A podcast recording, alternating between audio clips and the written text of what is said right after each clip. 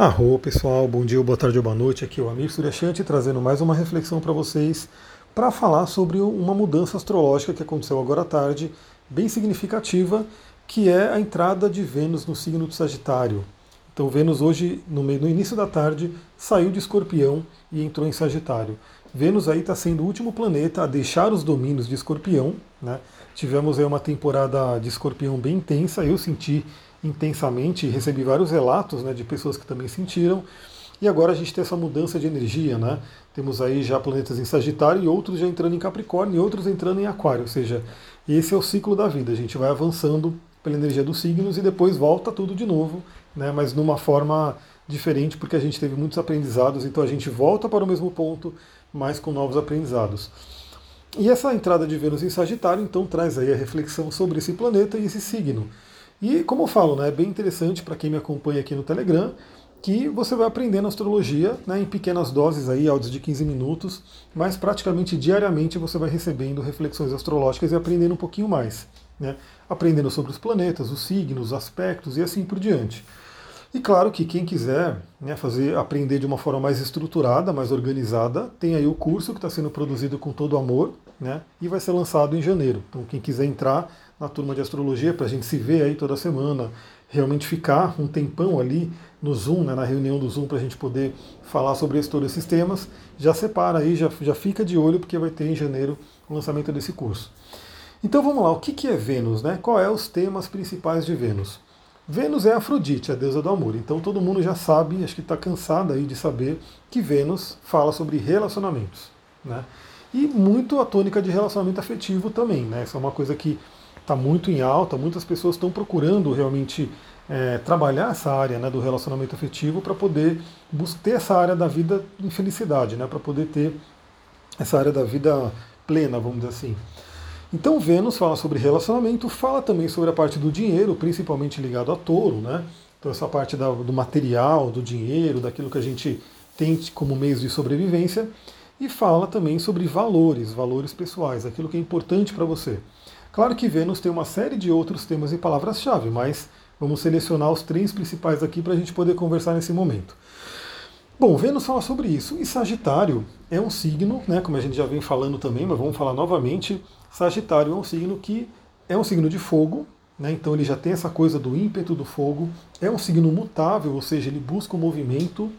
E a primeira coisa que eu marquei aqui, muito importante, né, é que Vênus em Sagitário vai trazer a tônica da liberdade nos relacionamentos, né, do relacionamento que te liberta e não te aprisiona.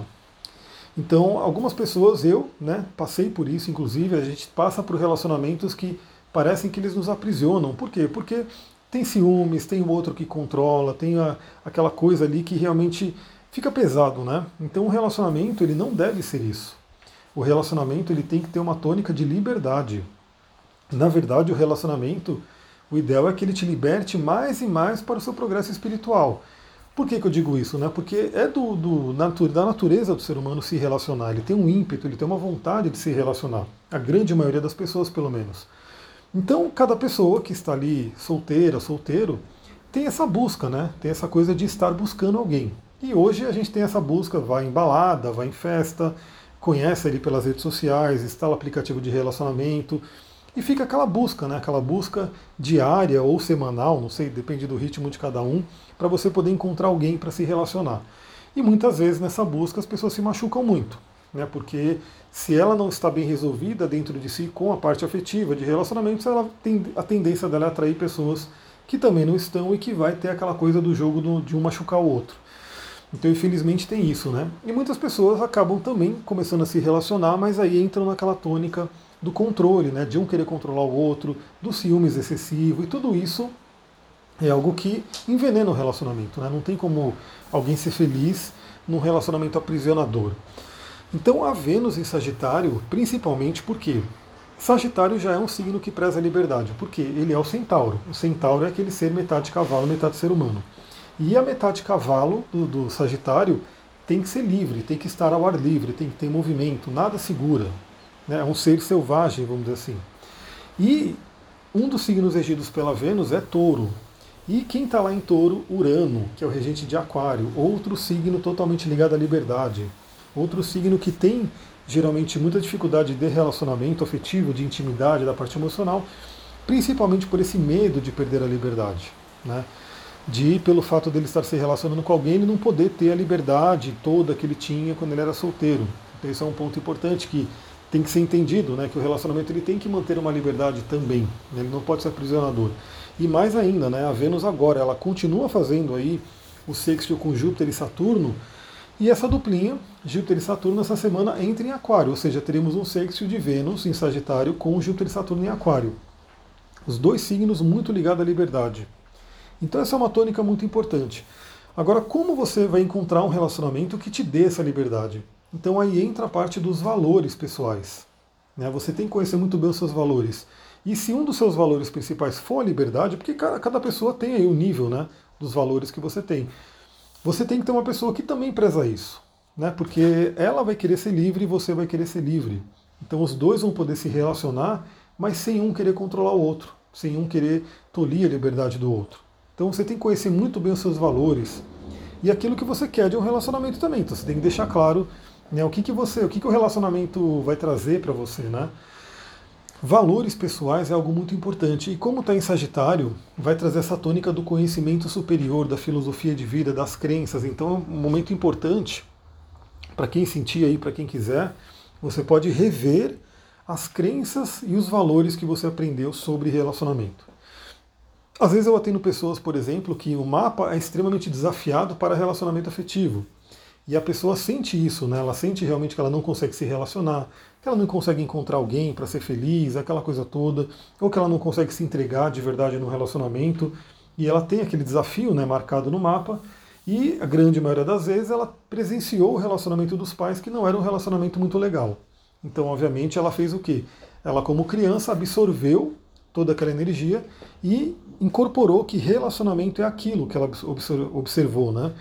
E se aquilo que ela observou trouxe dor, né, não foi uma coisa agradável, trouxe medo, dor, enfim, ela percebia que os pais estavam também não estavam legais, estavam em sofrimento, a tendência dela é associar que relacionamento é aquilo, é aquela dor. E aí a gente tem a famosa profecia autorrealizável, ou seja, se ela no fundo, no inconsciente, vamos sempre lembrar disso, né?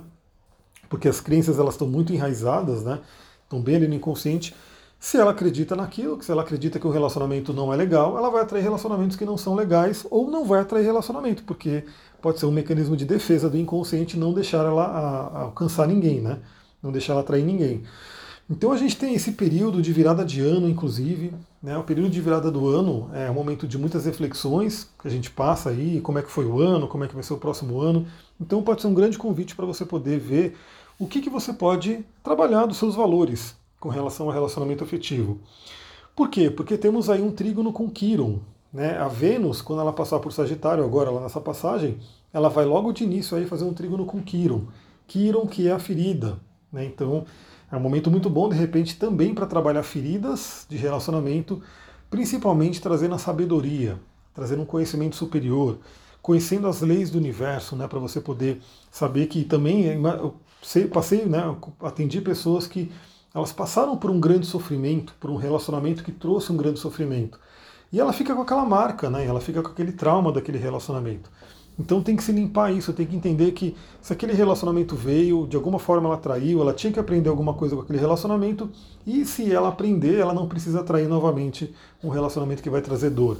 Tudo isso tem a ver com o Sagitário, né? entendendo, entendendo as leis do universo, da espiritualidade. E o trígono com Quiron, a possibilidade de cura de feridas. E aí teremos também a quadratura com Netuno. Aí é onde vem a questão de ilusões, então também, né? É, lembra desse processo que se você não está bem no seu relacionamento, você pode se iludir. Você pode se iludir. Então, você pode de repente projetar uma expectativa no outro que ela não existe. Então é um momento de refletir sobre isso também, né? O quanto você entra num, num começa um relacionamento com o pé no chão, né? Com um senso de realidade. Ou de repente você começa um relacionamento e você já projeta toda uma vida, você realmente projeta um monte de coisa que na verdade não é aquilo.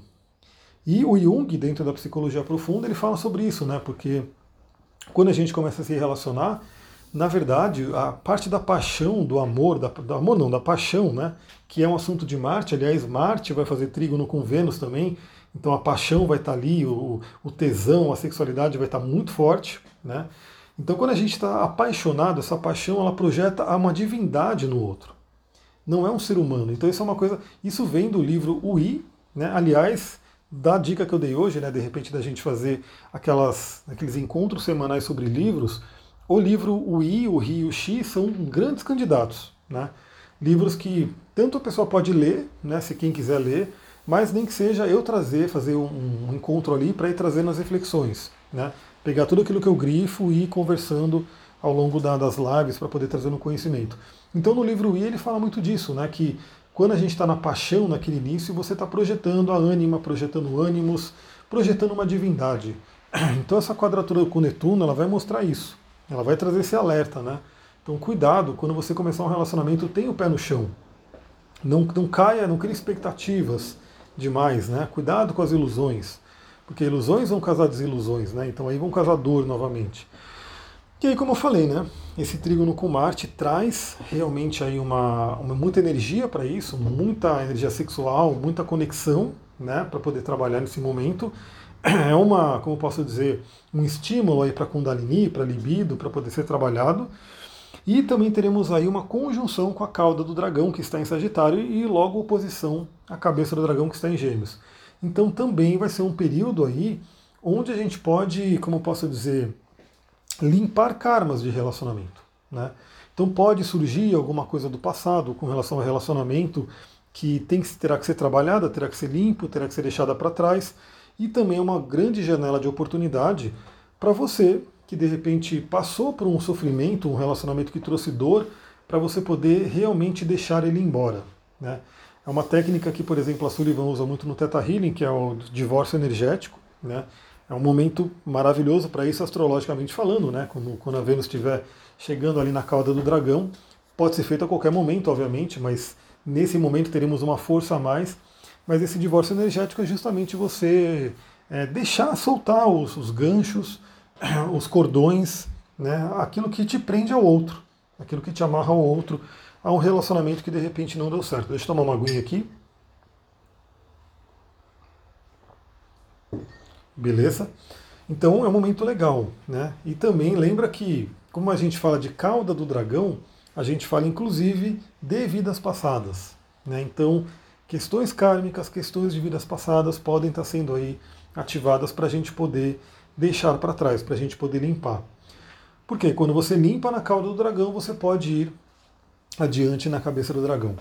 E essa será a passagem de Vênus em Sagitário, né, fazendo esses aspectos, esses principais, né, pelo menos.